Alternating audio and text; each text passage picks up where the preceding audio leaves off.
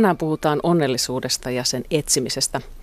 Miten tuo edellä kuultu siihen liittyy, niin sen kuulet kohta. Tervetuloa Kulttuurikoktailin seuraan. Minä olen Anu Heikkinen.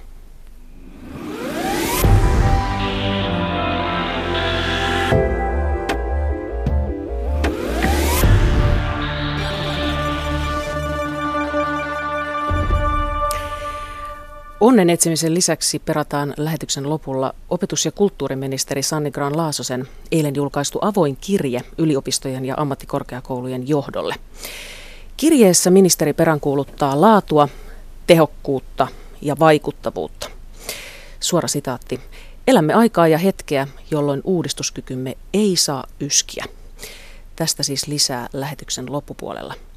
Ja puoli neljän jälkeen käsittelyssä on myös tuorein James Bond 007 Spectre. Elokuvaohjaaja Ville Hyvönen, tervetuloa kulttuurikoktailiin. Kiitos paljon. Miksi onnellinen mies halusi tulla vielä onnellisemmaksi? No kyllä siihen jää sillä tavalla koukku, että, että haluaa, haluaa sitä koko ajan enemmän. Tuntuuhan se mukavalta ja, ja sitten toisaalta mulle mun pimeä ahdistava puoli oli jotenkin vieras ja mä pitää sen piilossa ja sillä tavalla psyykata itteeni lisää positiivisuutta ja onnellisuutta. Niin sä teit elokuvan, äh, onnelliset elokuvan tästä onnen etsintä-projektista ja äh, hakeudut siinä kahden elämäntaitovalmentajan oppiin. Ja sen jälkeen, kun olit aloittanut tekemään tätä elokuvaa, niin äh, sinulle tuli kuitenkin oikea kriisi. Ja silloin sä tunsit, että sä oikeasti tarvitset myös näitä, näitä valmentajia siihen siihen tielle onnellisuutta kohti. No toinen näistä valmentajista sanoi jo alkumetreillä, että se voi auttaa sinua, niin Ville, oletko sä tällainen hankala elämäntaitovalmennuksen asiakas? Kyllä mä varmasti oon. Oon hankala. Mikä siinä meni mönkään? No musta tuntuu, että alun perinkin mä menin ihan väärään osoitteeseen, koska tämä elokuva oli jo käynnissä. Ja toisaalta mä en halunnut kohdata sitä mun pimeyttäni, vaan päästä äkkiä takaisin kuntoon ja onnellisuuteen kyllä mulle moni kaveri siinä vaiheessa suositteli oikeita psykologian ammattilaisia, mutta mä en siinä vaiheessa uskaltanut sinne mennä, mutta onneksi sitten myöhemmin. Sä halusit tällaisia pikavoittoja? Kyllä, nimenomaan äkkiä takaisin iloiseksi. No tämän toisen valmentajan kanssa sä pääsit vähän pidemmälle, jopa niin pitkälle, että sä vähän hurahdit hänen oppeihin. Ja tämä alussa kuultu tunnekokemus oli pätkä tästä valmennuksesta, niin mitä sulla oikein tapahtui tämän valmennuksen aikana? Mulle ensinnäkin luvattiin se, että mä voisin näiden viiden kerran ansiosta tulla takaisin onnelliseksi, hyväksi ihmiseksi. Ja Kova lupaus. Kyllä, ja, ja pitkään mä, mä olin siinä luulossa, että tosiaan tämä Herra voisi mut pelastaa sieltä mun pimeydestäni, mutta niin ei kuitenkaan onneksi käynyt. No mikä näissä hänen opeissaan oli se, mikä sua viehätti? No sieltä sai, koska mä halusin nopeata, nopeata apua sieltä, niin, niin tuntui, että – että sieltä tuli myös sellaisia nopeita nousuja, jotka kyllä tuntu älyttömän hyvältä hetkellisesti, mutta omassa arjessa mä olin sitten ihan yhtä pihalla kuin aina ennenkin. Millä keinoilla te haitte näitä nopeita nousuja? No siellä oli sekoitus tällaisia kaikenlaisia harjoitteita muun muassa hindutraditiosta ja, ja kundaliini joogasta ja, ja tantrisista harjoitteista sekä hieman lännestä myös otettu tilkkutäkki erilaisia harjoituksia. Kauan sä teit tätä leffaa? Koko, kauan se koko prosessi kesti? No sitä on vaikea sanoa, kyllä kai se mun syntymästä on alun perin lähtenyt, mutta, mutta ehkä aktiivisemmin, niin tuollaisen kolme, kolme puoli vuotta. No missä vaiheessa äh, tajusit, että, että nämä valmentajat ei sua oikeasti voi auttaa? No kyllä siinä kesti varmaan sellainen runsas puoli vuotta, ehkä kahdeksan, kahdeksan yhdeksän kuukautta. Ja kyllä se sitten oli varmaan se hetki, kun mä tutustuin oikeisiin psykologian ammattilaisiin jotka eivät luvanneet mulle mitään ja jonka kanssa se työskentely oli sitten huomattavasti kivuliaampaa ja, ja no, hyvin synkkää, vaikeaa. No otetaan tässä vaiheessa mukaan keskusteluun päivän toinen vieras. Tervetuloa lastenpsykiatria ja filosofi Anttias Mattila. Hei. Koetko sinä olevasi elämäntaitovalmentaja? No, pidän filosofi vastaanottoja, se on vähän eri asia. Ja, tota, yksi pointti on tämä, että pitäisi pyrkiä edistämään ihmisten hyvää elämää ja tota, ottaa tavallaan selvää, mi, mi, mitä ne haluaa ja mitä ne, mihin suuntaan ne on menossa. Eikä niin kuin, että terapeutti kauppaa jotakin satunnaista. Hetkellistä. helpotusta. näissä on tietenkin nämä semmoiset ongelmat, että ketkä on ikään kuin virallisia auttajia. On esimerkiksi Valviran luetteloissa, jolloin sulla on tietty oikeusturva siitä, mitä tapahtuu. Niin kuin psykoterapeutit on, on viranomaisten valvomia. No sä oot työskennellyt pitkään jotain onnen etsimisen parissa, niin miltä tämä Villen onnen etsintämatka kuulosti sinun korvisi? Se on tavallaan varmaan just, just tollasta monien, monien ihmisten kohdalla, että on niin paljon tarjontaa, että on hyvin vaikea valita, mihin menisi. Kuitenkin ihmiset aidosti etsii jotakin parempaa elämää.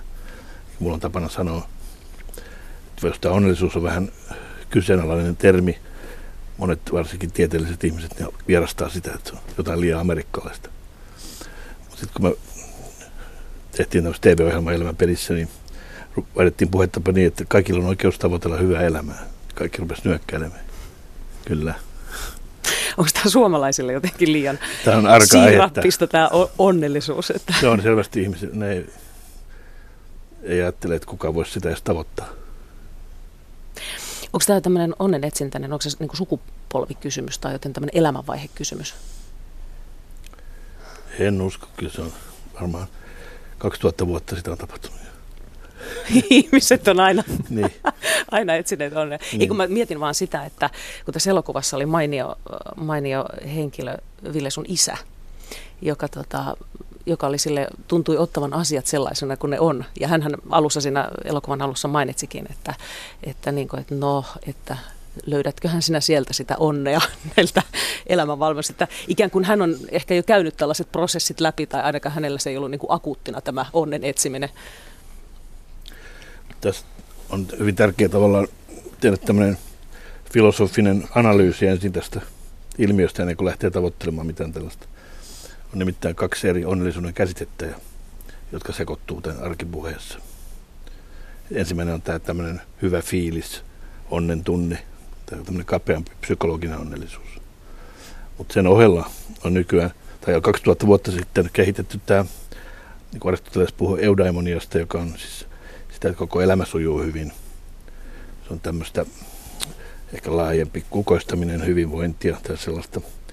Siihen voi liittyä projekteja, jotka vaatii kipua, kärsimystä, ponnisteluja, niin kuin opiskelu, ammattitaidon hankkiminen ja tällaiset.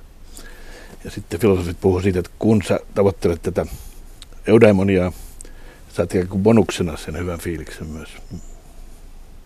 Ja se tulee niin kuin sivutuotteena niin, siinä. Se, sitä ei haeta suoraan, vaan niin. haetaan se. Itse asiassa liittyy siihen, miten ymmärretään tunteet. Et nykykäsitys on sama kuin Aristotelilla ja stoalaisilla, että kun sulle tärkeät projektit edistyy hyvin, tulee positiivisia fiiliksiä. Kun sulle tärkeät projektit menee, rupeaa menemään mönkään, niin tulee negatiivisia fiiliksiä. Tässä on sama onnellisuuden kohdalla. No onko tässä jotenkin nyt erityisesti nykyihmisellä niin kun, se kärsimättömyys jotenkin siinä keskiössä, että kun Ville säkin sanoit, että sä halusit pikavoittoja, että tavallaan ikään kuin ei niin kuin malteta sitä, sitä, jos välillä menee vähän heikommin ja vähän huonommin kyllä ainakin mun kokemus on se, että tässä ajassa ne positiiviset ja helpot ja kivat valoisat kokemukset on jotenkin, laitetaan niiden negatiivisten ja vaikeiden tunteiden edelle. Ja näin kävi myös mun kohdalle, että olin tällaisessa suuressa elämäni suurimmassa väärinkäsityksessä, että, että ihan kun ne olisi jotenkin arvokkaampia, parempia tunteita. Mutta koko kirjohan tähän elämään näyttäisi kuuluvan. Tässä on vielä semmoinen ongelma, että, että vaikka sä elät tavallaan tätä hyvää elämää, toimit hyveyden mukaisesti ja sun projektit sujuu hyvin, kaikki ei saa sitä bonusta, sitä hyvää fiilistä. Niillä on vääränlaisia asenteita. Esimerkiksi pessimistisiä asenteita. Mikään ei tunnu miltään. Tai sitten katkeruutta vanhoista vääryyksistä, mitä on kokenut, eikä pysty antaa anteeksi niitä. Sitten jää saamatta se hyvä fiilis. Monet hakee sitä suoraan sitten huumeilla ja viinalla. Mä en ymmärtänyt, miksi et sä hakenut niin sitä huumeista ja viinasta, kun se piti saada äkkiä. no miksi et sä hakenut, Ville? Hyvä kysymys. sä, sä päätit hakea tämmöisten elämäntaitoja. No varmaan vähän samankaltaisia fiiliksiä. Olisi ollut halvempaa. Mutta tota, ehkä vähän samanlaisiin tunnelmiin, ainakin jotenkin tuossa elokuvan perusteella. No varmasti. en tiedä, jo tällaisiin tiloihin. Kyllä.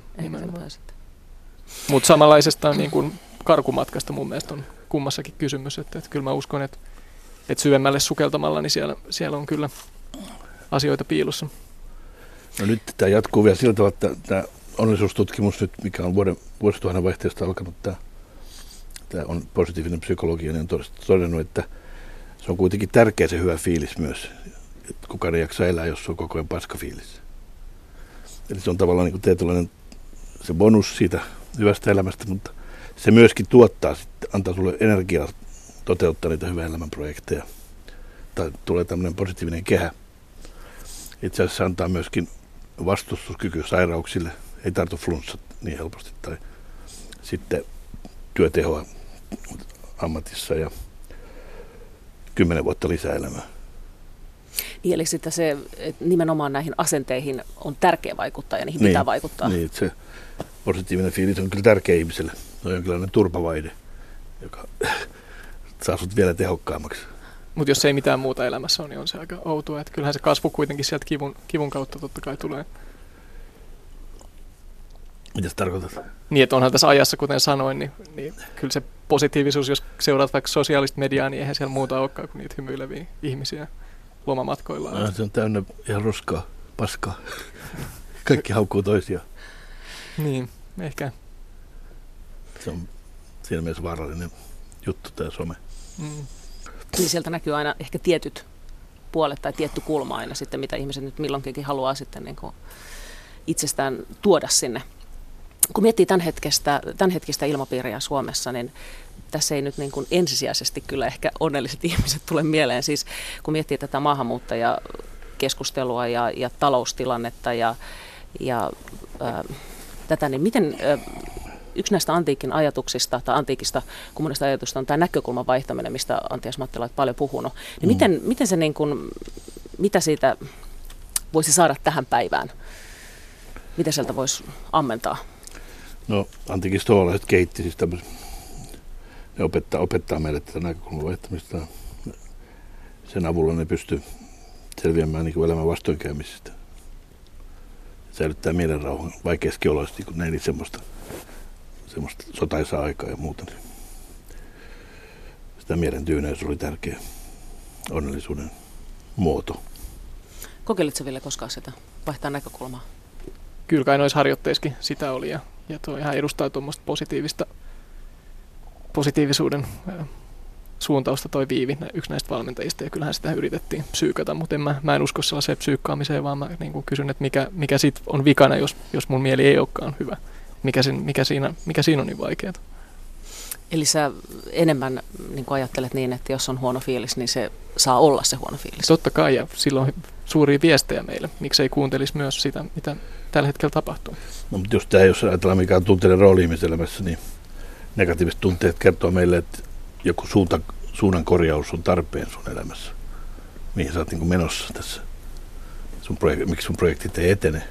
Mutta jos emme kuunnella sitä, vaan me pusketaan itsemme johonkin no se positiiviseen, on, niin se ei me kuulla, ei voi mikä väkisi, se suunta on. Ei voi väkisin, vaan pitää ymmärtää, että positiivinen, mä kerron sanoin äsken, positiivinen tunne kertoo siitä, että sun projektit menee hyvin, ja negatiivinen, että on menossa mönkää.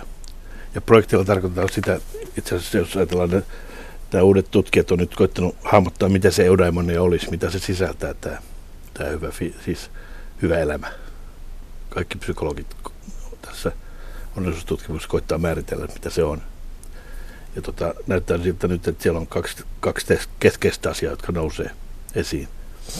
Ihmissuhteet ja sitten tämä itsensä toteuttaminen, tavallaan nämä ehkä työprojektit tai harrastusprojektit.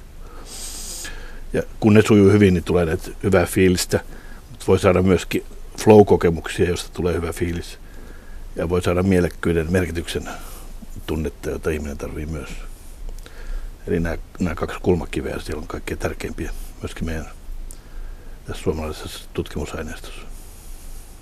No mikä siellä sitten on, niin kuin näillä, kun Ville, Ville puhui just, että jos on niin kuin ikään kuin huono fiilis ja jos on niin kuin, ei ole kauhean onnellinen olo, niin mikä siellä sillä sitten on? Että ikään kuin, onko ajatus pyrkiä siitä kuitenkin pois? Miten näet sen, Antti Asmattila? Totta kai tarvit, tarvitaan jotain, jotain korjauksia elämässä. Hyvä esimerkki on masennus, josta olen kirjoittanut voidaan nähdä tavallaan tämmöisen elämän tienhaarana filosofisessa mielessä. Että se vanha polku, jota sä oot edennyt, niin ei, ei enää ole mahdollinen. Sä oot kokenut menetyksiä tai, tai sä et ole enää innostunut niistä asioista. Sun pitää miettiä uutta suuntaa elämälle, pysähtyä tienhaaraan pohtimaan. Ja tota, että voi kasvaa tilalle jotain muuta. Ja tällä tavalla näyttää monia masentuneiden ihmisten tilanne olevan todella kelaamassa jotain. Tyypillisesti joku ammatinvaihdos tai ihmissuhteiden muutos tai tällaista. Mutta se on outoa, että, että meidän kulttuurissa masennus nähdään jotenkin pahana asiana, että se olisi jotenkin huono, huono asia, mikä pitäisi niin. työntää pois. Mutta se, on medikalisoitu, se on medikalisoitu täysin, että se nähdään pelkästään pahana, joka pitää äkkiä lääkkeellä hoitaa pois. Niin, tai, psy- tai positiivisella psykologialla puskea se niin kuin pois meidän silmistä. No se on väärin ymmärretty positiivisessa psykologiassa. Näin tehdään. Tämä on, tämä on kiinnostavaa, tämä pieni jännite, mikä tässä ikään kuin on. Musta se on, musta on mielenkiintoista. Jatkaa sitä, jos se, jos se tuntuu, että siitä on, siitä on vielä sanottava. Tähän liittyy hyvin voimakkaasti tämä, tähän onnen etsimiseen, tämä onnellisuusbisnes, mihin, mistä tämä sun, Ville, sun elokuva kertoo. Ja, tota, ja elokuvassa kerrot, että Suomessa on tällä hetkellä yli tuhat elämäntaitovalmentajaa. Ja se on hurjan, hurjan iso määrä. Niin mikä tässä ajassa on sellaista, mikä niin kuin ruokkii sitä ja niin kuin mahdollistaa sen niin voimakkaan kasvun? Miten te näette sen? No mun mielestä se on oire siitä, että ei nähdä, ei nähdä pimeyttä arvokkaan, koska eihän elämä toimi ilman pimeyttä, ei ole silloin valoakaan.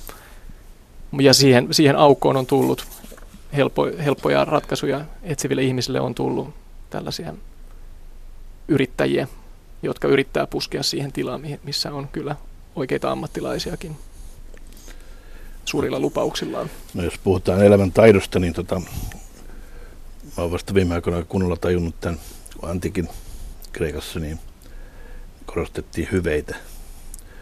Stoolaiset meni jopa niin pitkälle, ne sanoi, että hyvän elämän tarvitaan vain hyveitä. Jos ne on kunnossa, niin ei muuta tarvitakaan.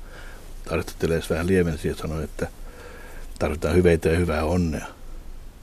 Se ei, vielä var- se ei takaa mitään varsinaisesti mutta, se on, mutta, mutta vaan että se on ikään kuin paras strategia hakea sitä hyvää elämää. Ja nyt, nyt uusi tutkimus näyttää, että nyt nämä hyveet on itse asiassa niin kuin sosiaalisia taitoja.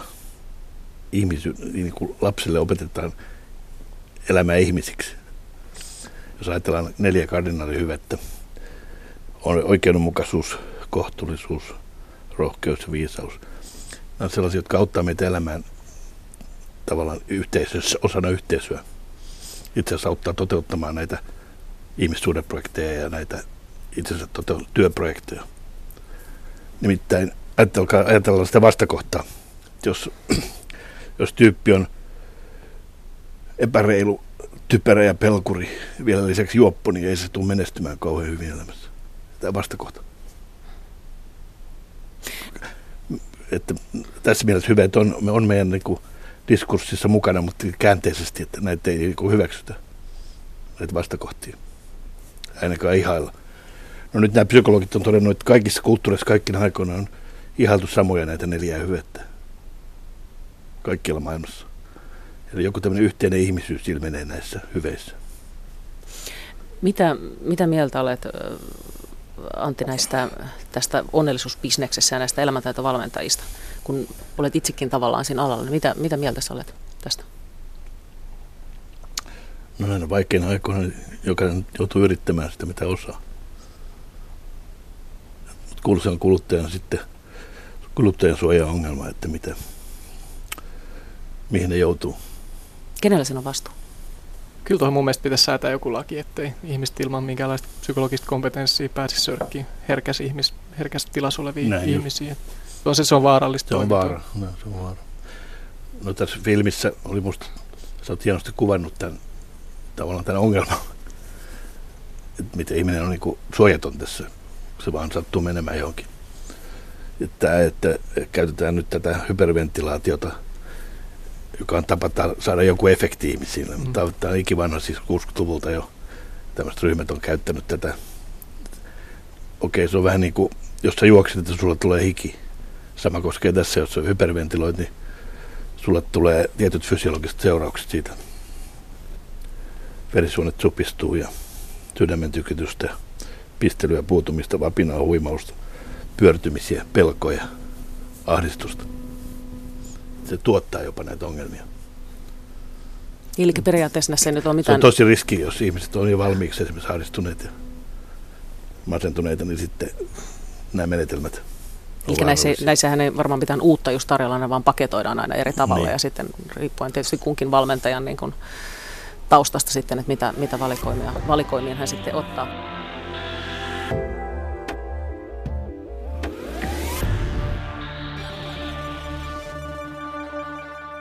Tänään kulttuurikoktailissa puhutaan siis onnellisuudesta ja sen etsimisestä, ehkä vähän löytämisestäkin.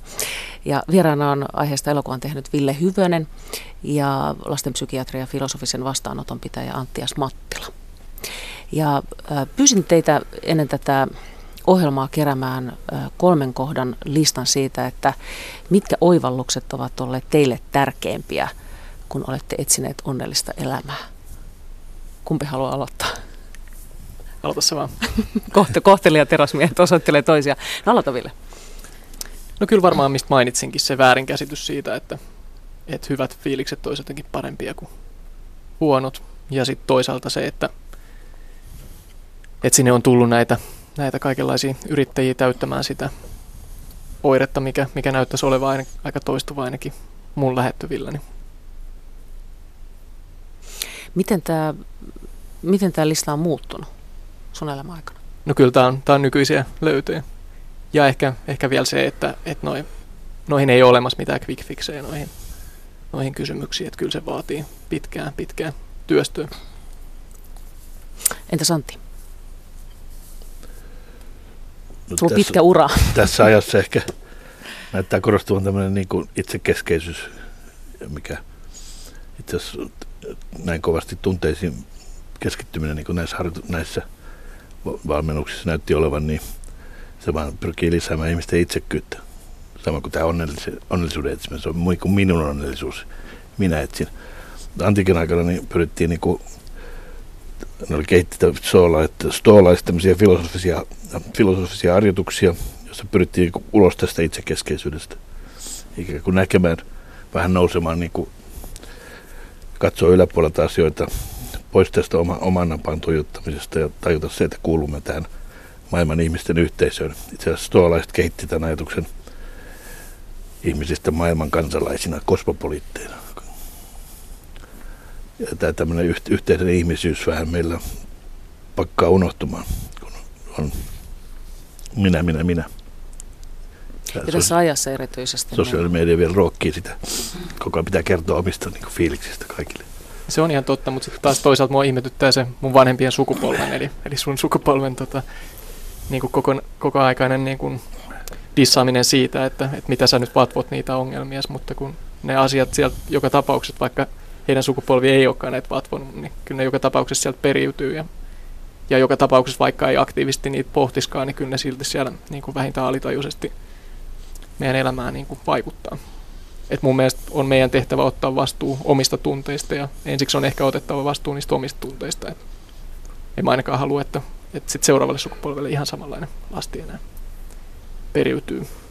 Et mun mielestä se on kaikkea muuta kuin itsekeskeistä toimintaa. Mä en ymmärrä, miksi te aina siitä, siitä meitä syytätte. Mutta se voisi olla, että jos keskittyisi, kun tiedetään, että vapaaehtoistyö,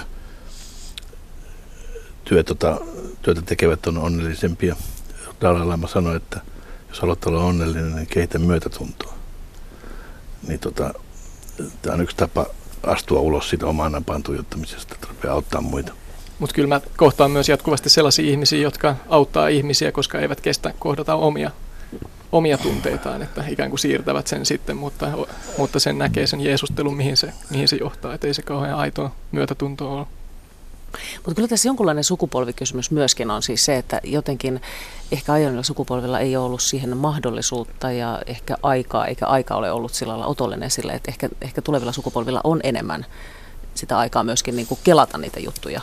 Se on ihan totta, että, että kyllähän me ollaan niin kuin ensimmäinen, että kyllä mun vanhemmat on esimerkiksi tullut ihan kehitysmaa-oloista ja ymmärrän sen, että ei siellä, niin kuin, ei siellä ollut mahdollisuutta käydä terapiassa, mutta, mutta meillä on mahdollisuus ja ei meitä pidä siitä syyttää. Että kyllä mun ystävistä yli puolet käy terapiasta ja on käynyt. Mutta toisaalta me ollaan myös ensimmäinen sukupolvi, joka ei ehkä enää kestä tätä paskaa, vaan on, on niin otettava se, ne asiat käsittelyyn. No, tässä on sellainen ongelma, että nyt tässä onnentaidoista niin yksi tärkeimmistä on ehkä, ja joka pätee Suomessa aika vahvasti, on tämmöinen vatvomisen vähentäminen. Nimittäin vielä kymmenen vuotta sitten niin tämä psykologia suositteli, että ongelma pitää käsitellä perusteellisesti niin kuin loppuun asti. Ja monilla on jäänyt päälle se, että pitää yökaudet vatvoa niitä ongelmia ja märehtiä niitä oikein pitkälle. Ja nyt uuden tutkimuksen mukaan tämä on erittäin vaarallista, että se lisää pessimismiä, pessimismiä surullisuutta, masennusta, ahdistusta, kaikkea näitä, että kun sä vatvot niitä, jäät jumiin niin kuin siihen samaan levyyn. Mä luulen, että toi on Sipilän hallituksen rahoittama tutkimus. Mä en usko tuohon pätkääkään, että ne on vain pitkiä ja hitaita prosesseja, joihin kaikki ei ole valmiit menemään. Ähm, mitä muita kohtia, Antti, sinulla listassa oli tämä itsekeskeisyyden vähentäminen? Oli yksi kohta. Mitä, mitä mm. muita oivalluksia elämäni uran varrelta? No tavallaan tähän onnentäytyt kirjaan sit kirjattiin tota 14 käytännöllistä harjoitusta, jolla voi lisätä tutkitusti onnellisuutta. Tota, ne on löydetty sillä tavalla, että tutkijat on siis mitannut suurista väestöotoksista niin ää, onnellisuuspisteet, kuinka hyvin onnellisia ne on. Sitten on otettu sieltä esiin se erittäin onnellisten ryhmä. Sitten on katsonut, miten ne elää. Sitten ruvettu kopioimaan niiden elämäntapaa. Ja ne on löydetty nämä harjoitukset. Voisiko sieltä nostaa tai nouseeko sieltä sinun omalle listalle joku erityisesti? Mielestäni suomalaisille sopii varsin hyvin tämä, tämä ollaan kiitollisuusharjoitus, jossa nyt on näyttöä siitä, että onnellisuus lisääntyy, jos kerran viikossa miettii kolme asiaa, mistä on kiitollinen omassa elämässä. Sitten taas seuraavalla viikolla vaihtaa sitä, mitkä kolme asiaa ne on. Ja se on taas suuntaa huomiota sun omasta navasta niin kuin tavallaan tällaista huolista, huolista siihen, mikä sulla on jo hyvin. Suomalaiset ei useinkaan näe kaikkea sitä, sitä, mitä hyvää heillä on. Keskittyy vaan näihin, mitä puuttuu tai mikä on huonosti. Onko vielä joku kohta, jonka haluat nostaa tämän itsekeskeisyyden ja kiitollisuusharjoituksen lisäksi? Joo.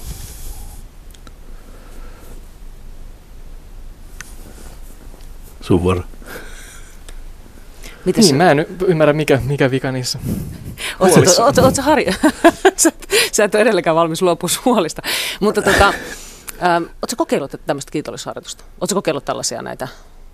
No onhan niitä noissa, noissa harjoituksissa oli, mutta mut se oli nimenomaan, kun sä kerroit tästä kopioinnista, niin se on nimenomaan kopiointia, enkä mä, mä en usko, että se kopiointi auttaa tai että se olisi mitenkään omakohtaista tai todellista, ainakaan mulle. Eli sä haluat ikään kuin löytää sen, mikä on sulle totta. No näin on. Hyvä. Kiitos paljon tästä keskustelusta ohjaaja Ville Hyvönen ja lastenpsykiatri filosofi Anttias Mattila. Ja Villen pitkä dokumenttielokuva Onnelliset saa ensi iltassa marraskuun 13. päivä.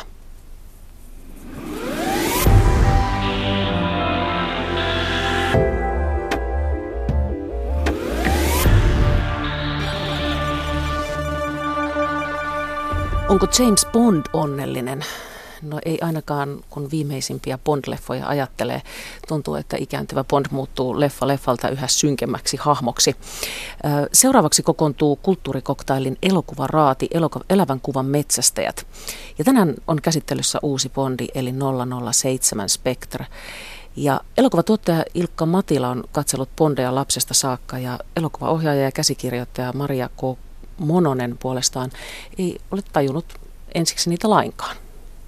Multa hyvin pitkä aikaa puuttu sellainen joku palikka päästä, että mä olisin tajunnut bondeja, koska mä, mä, mä aina nukahtelin niissä ja mä, olin aina ihan, mä, mä jännitti ihan kauheasti nyt, kun puhutaan siitä, kun mä olin nuori ja katsoin niitä ensimmäisiä, itselleni ensimmäisiä bondeja, niin mä en tajunnut niistä juurikaan mitään, koska mä yritin aina, mä, mä yritin aina niin käsittää, että mikä siinä on se suurempi kuvio siellä takana. Ja mulla meni hyvin kauan aikaa, että mä pystyin hyväksyä, että ne on sellaisia aistillisia kokemuksia ennemminkin tai sellaisia, niin kuin, millä, missä leikitellään humorilla ja vieteillä ja a- aisteilla. Just nyt kun mä oon sen alkanut hyväksyä, niin nyt siellä sitten alkaa olla niitä syvempiä kerroksia ja sitä seurattavaa myös sillä tavalla, mitä mä olisin silloin joskus teininä kaivannut.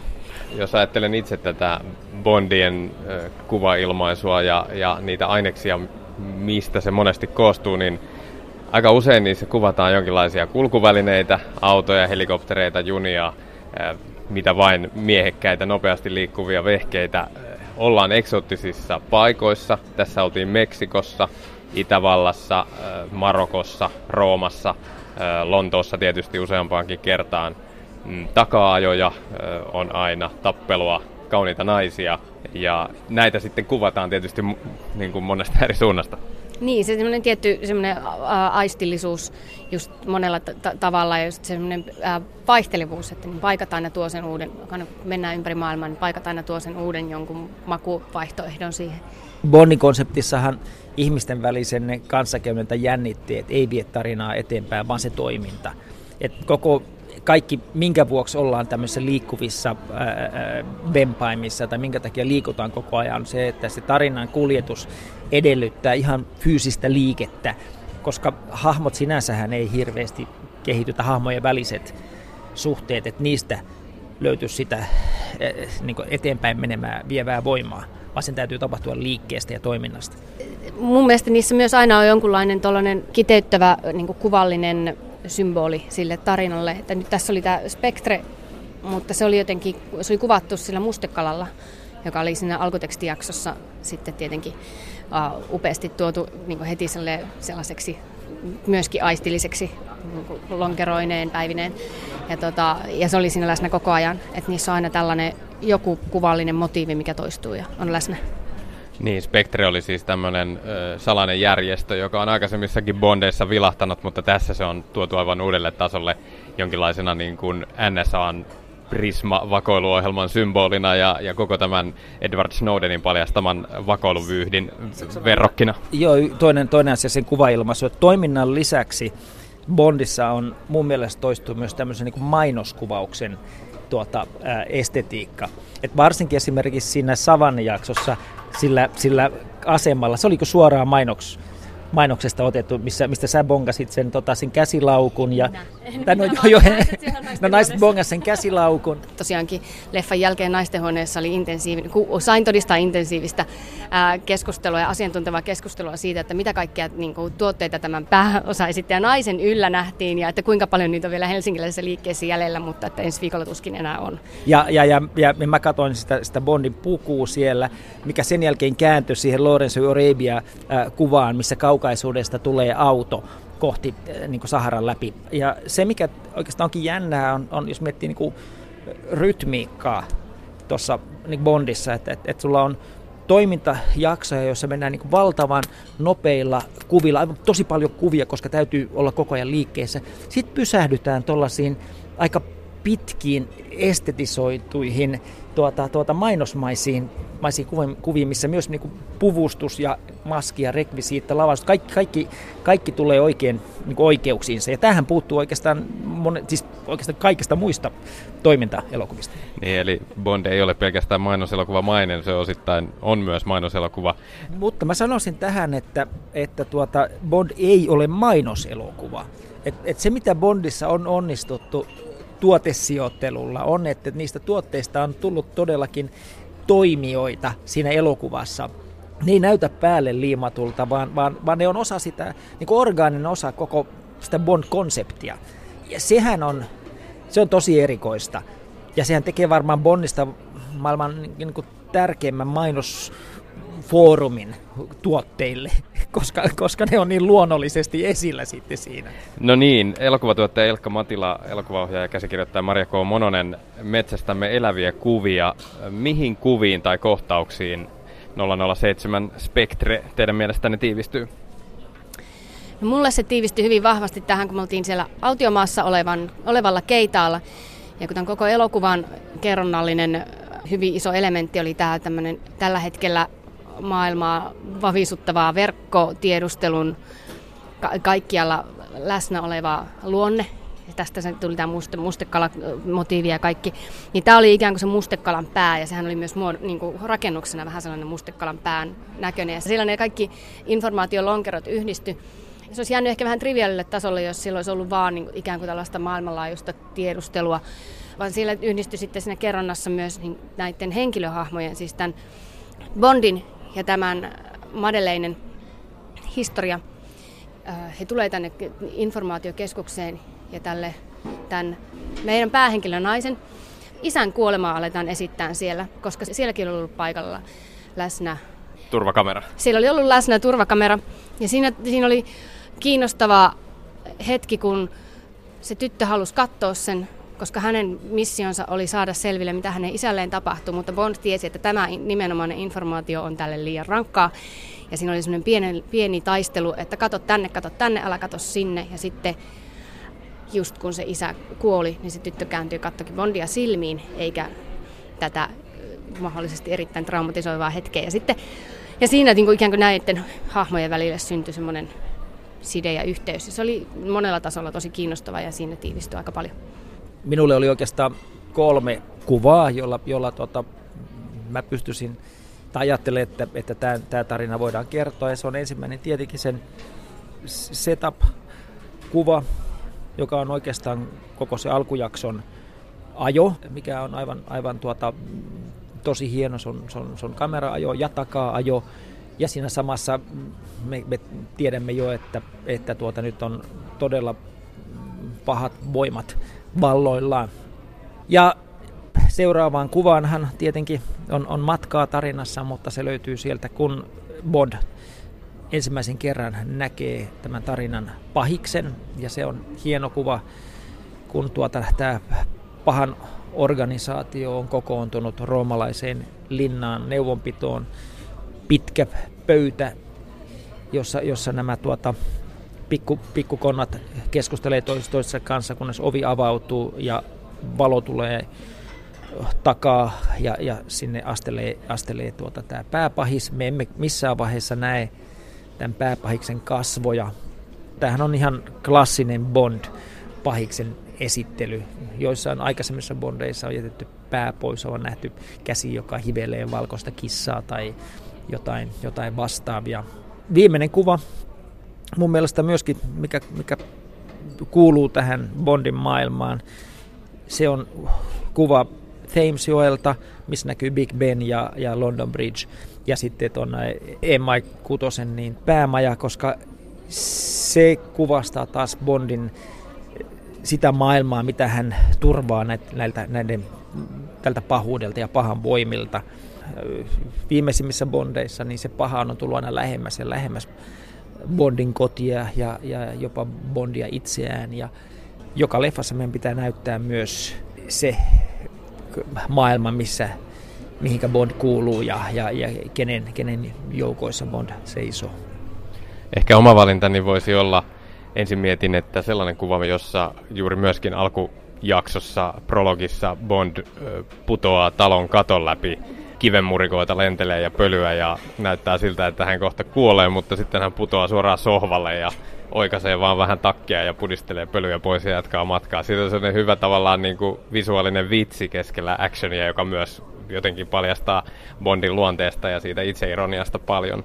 Toinen, mitä mietin, oli, oli se helikopterijakso siellä Mexico Cityssä valtavan sen torin yläpuolella, missä helikopteri pyörii oikeastaan itsensä ympäri kaikkiin mahdollisiin suuntiin ja Bond tappelee siellä, siellä sekä lentäjän että, että tämmöisen yhden pikkupahiksen kanssa tai keskikokoisen pahiksen kanssa ja lopulta sitten vakauttaa pudotettuaan miehet sieltä ulos, niin vakauttaa sen helikopteria lentää pois rauhallisesti. Se oli toimintakohtauksena vähän ehkä tavallista kiinnostavampi. Ilkka Matila, mitä sanoisit, mitä tapahtuu seuraavaksi? Daniel Craig on esittänyt nyt neljä kertaa Bondia. Hänellä on alustava sopimus viidennestä, 25. Bondista kaiken kaikkiaan. Mitä noin temaattisesti ja Craigin kannalta niin odotat? Konseptina nyt on päätetty yksi neljän elokuvan sarjamuotoisuus, ehkä tässä yksi pitkä kaari tarinassa on, on, on päätetty. Nyt voisi olla mahdollista vaihtaa Bond-näyttelijää. Ja mulla on sellainen teoria, että maailmantilanteen muuttuminen aiheellisesti johtaa myös sellaiseen taaksepäin menoon, että, että tämä tämmöinen, tämmöinen kylmän sodan aikainen viholliskuva tulee esiin myös näissä uusissa Bond-elokuvissa ja myös muissakin toimintaelokuvissa. Musta vaikuttaa myös siltä, että tuohon samaan suuntaan, mihin Ilkka arvelee, että ollaan menossa, että ollaan vähän palaamassa siihen perinteisen kylmän sota-asetelmaan. Siinä on nyt kahden leffan aikana ainakin ne kaksi viimeistä on niin vahvasti flirtailtu sen kanssa, että, että me sitoudutaan tähän menneisyyteen, me sitoudutaan tähän traditioon ja, ja tää, ihan tämän naispäähenkilön nimeä myöten, joka oli tämmöinen Madeleine, josta tulee mieleen. Kadotettu aika etsimässä kirjan tämä Madeleine leivos, joka tuo, tuo muistoja menneestä. Ja sitten kuitenkin hän näytti siltä, että hän saattaa jäädä siihen. Saattaa olla esiintyä vielä seuraavassakin leffassa. Mä luulen kanssa, että tässä ei todellakaan lakata ammentamasta siltä traditiosta, että siitä pidetään kiinni. Näin sanoi elokuvaohjaaja ja käsikirjoittaja Maria K. Mononen. Ja hänen kanssaan keskustelivat tuoreesta Bond-leffasta elokuvatuottaja Ilkka Matila ja toimittaja Teemu Laaksonen.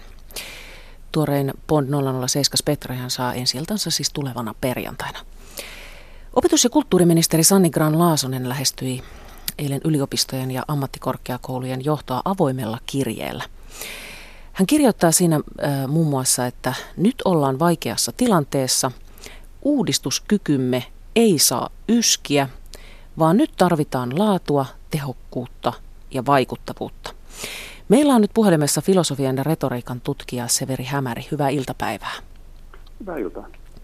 Mitä ministeri Sanni Gran Laasonen oikeasti haluaa kirjeellään sanoa ja kenelle hän puhuu? No, Gran Laasonen suuntaa tämän kirjeensä Suomen kansalle. Että hän ei oikeastaan puhu yliopistojohdolle tässä kirjeessä, vaan tavoitteena on puhua Suomen kansalle. Ja mä sanoisin, että tässä, tässä niin se näkyy tässä aloituksessa kanssa. Eli tässä on alkaa tämmöisellä talvisodan henki tyylisellä troopilla eli kielikuvalla, jossa pieni kansakunta on ison uhkaavan tilanteen edessä. Ja, tota, ja tämän kirjan tavoitteena on ää, spinnata tilanne, eli saada asia näyttämään joltakin, mitä se ei ihan suoranaisesti ole, eli saada leikkaus näyttämään kehittämiseltä. Kirjeessä mainitaan sivistys, mutta enemmän siinä korostuu kilpailukyvyn ja tehokkuuden vaatimus. Niin miten tietoista tällainen retoriikka on? Tämä on hyvin, hyvinkin tietoista. Tämä, tämä jatkaa hyvin selkeästi hallituksen aikaisempaa retoriikkaa, jossa on painotettu juuri tämmöisiä taloudellista, taloudellista vastuuta ja tiukkuutta. Ja tässä näkyy monen kirjoittajan kädenjälki tässä kirjeessä. Tässä on taloudelliset paineet ja monet tahot ovat osallistuneet tähän. Eli tässä, tässä näkyy elinkeinoelämän tavoitteet, tässä näkyy, näkyy erilaisten ministeriöiden tavoitteet ja tässä näkyy koko hallituksen tavoitteet. Eli Gran Laasonen ei ole tässä yksin, vaikka hänen nimensä on yksin tämän alla. No kirjeessä lukee, että ministeriö valmistautuu tukemaan muun muassa yliopistojen ja ammattikorkeakoulujen työnjaon selkeytymistä, poisvalintoja ja yhdistymisiä. Ja tämä poisvalinta on mielenkiintoinen termi, koska sehän nyt suomeksi tarkoittaa lakkauttamista tai lopettamista. Miksi ministeri käyttää tällaista poisvalintatermiä lakkauttamisen tai lopettamisen sijaan? Joo, tämä, liittyy tähän, tähän tämän näkökulman spinnaamisen, eli siihen, että halutaan saada se näyttämään siltä, että leikkaus ei ole leikkaus, vaan se on kehittämistä. Ja tämä on, tässä yritetään saada kansa, kansa ymmärtämään, että tota, yliopistojen, yliopistojen kohdistuvat leikkaukset on oikeasti vain sitä, että hallitus välittää kulttuurista ja sivistyksestä ja muusta. Ja tämä on tämä on aika hälyttävää. Tämä, tämä on huonoa retoriikkaa tämä kirja. Tämä on, tämä on hyvin, hyvinkin sanoisin jopa, että tässä aliarvioidaan Suomen kansaa ja suomalaista lehdistöä ihan, että, että ei tällaisen, tällaisen läpinäkyisi. Eli, eli tämä on hämmentävää, että pitää käyttää tällaista tota, retorista, retorista spinnausta sen sijaan, että sanottaisiin suoraan, että nyt vähennetään yliopistoilta rahoitusta. No Severi Hämäri, miksi ajattelet, että, että tämä on tehty? Onko tullut kiire vai että miksi on päädytty tällaiseen retoriikkaan? Se on, se on vaikea sanoa. Siis mä ihmettelen tätä suuresti, eli, eli tota, että tota, tämä on todennäköisesti hirveän vaikea paikka tota, ää, Gran Laasoselle ja myös koko hallitukselle, koska siis Suomen kansahan on suomalaisen, suomalaisesta sivistyksestä ja suomalaisesta koululaitoksesta ja suomalaisesta yliopistosta hirveän ylpeä. Ja heille, he, jos he leikkaavat yliopistolta, jos he leikkaavat koulutus- ja kulttuurisektorilta, niin kansahan kääntyisi heitä vastaan. Eli, eli heillä, on, heillä on mahdollisesti jonkin sorttinen hirveä huoli siitä, että millä, millä tavalla he näyttäytyvät tässä kohtaa, jos he ovat leikkaajan roolissa. Ja sen sijaan he näyttävät kääntävän tässä näin näkökulman sellaiseksi, että yliopistossa olevat, hehän saavat hirveän hyvin rahaa tällä hetkellä. Siellähän on, sehän, tämähän on eliittiä, he vaan poistavat, poistavat tota, rahaa eliitiltä.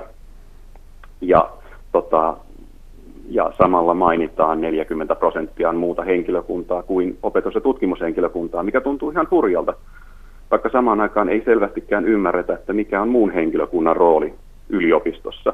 Eli, eli siis, siis se, että niin kuin joko Gran Laasonen ei itse tiedä, mikä on muun henkilökunnan rooli yliopistossa, mikä on siis mahdollistaa tutkimusta ja opettamista, ää, niin, tai sitten en tiedä. Tämä vaikuttaa siltä, että tämä on vain yksinkertaisesti vaikea asia, vaikea, vaikeasti ilmastavissa oleva asia. No kirjeessä sanotaan myös, että ministeriö valmistelee parhaillaan muutostyökaluja joiden pitäisi auttaa laadun ja vaikuttavuuden nostamiseksi, niin mitä on odotettavissa, mitä ajattelet? No, mä en, en osaa tuohon kyllä kommentoida, että tota, tämä on siis todennäköisesti, todennäköisesti se on, se on siis, sieltä tulee ohjeet siitä, että mit, mitä olisi syytä leikata. Mitä olisi, siis kysymyksessä on todennäköisesti leikkausohjeistus, joka kerrotaan, että se on muutostyökalu. Hyvä, kiitos paljon näistä kommenteista filosofia ja retoriikan tutkija Severi Hämäri. Joo, kiitoksia. Ja keskustelu aiheen parissa varmasti vielä jatkuu. Sosiaalisessa mediassahan se on ollut jo hyvin vilkasta. Tämän viikon kulttuurikoktail alkaa olla sinettiä vaille valmis. Lisää kulttuurikoktailin sisältöä löydät Areenasta ja myös kulttuurikoktailin sivuilta. Huomisessa kultakuumeessa Jouko Salokorpi puhuu filmikuvaamisesta, siitä miten filmille kuvaaminen pelastaa meidän kollektiivisen kuvamuistimme. Ja myöskin eurooppalaista nykydraamaa lukuteatterina on huomenna tarjolla. Kiitoksia äh, tämän päivän lähetyksestä.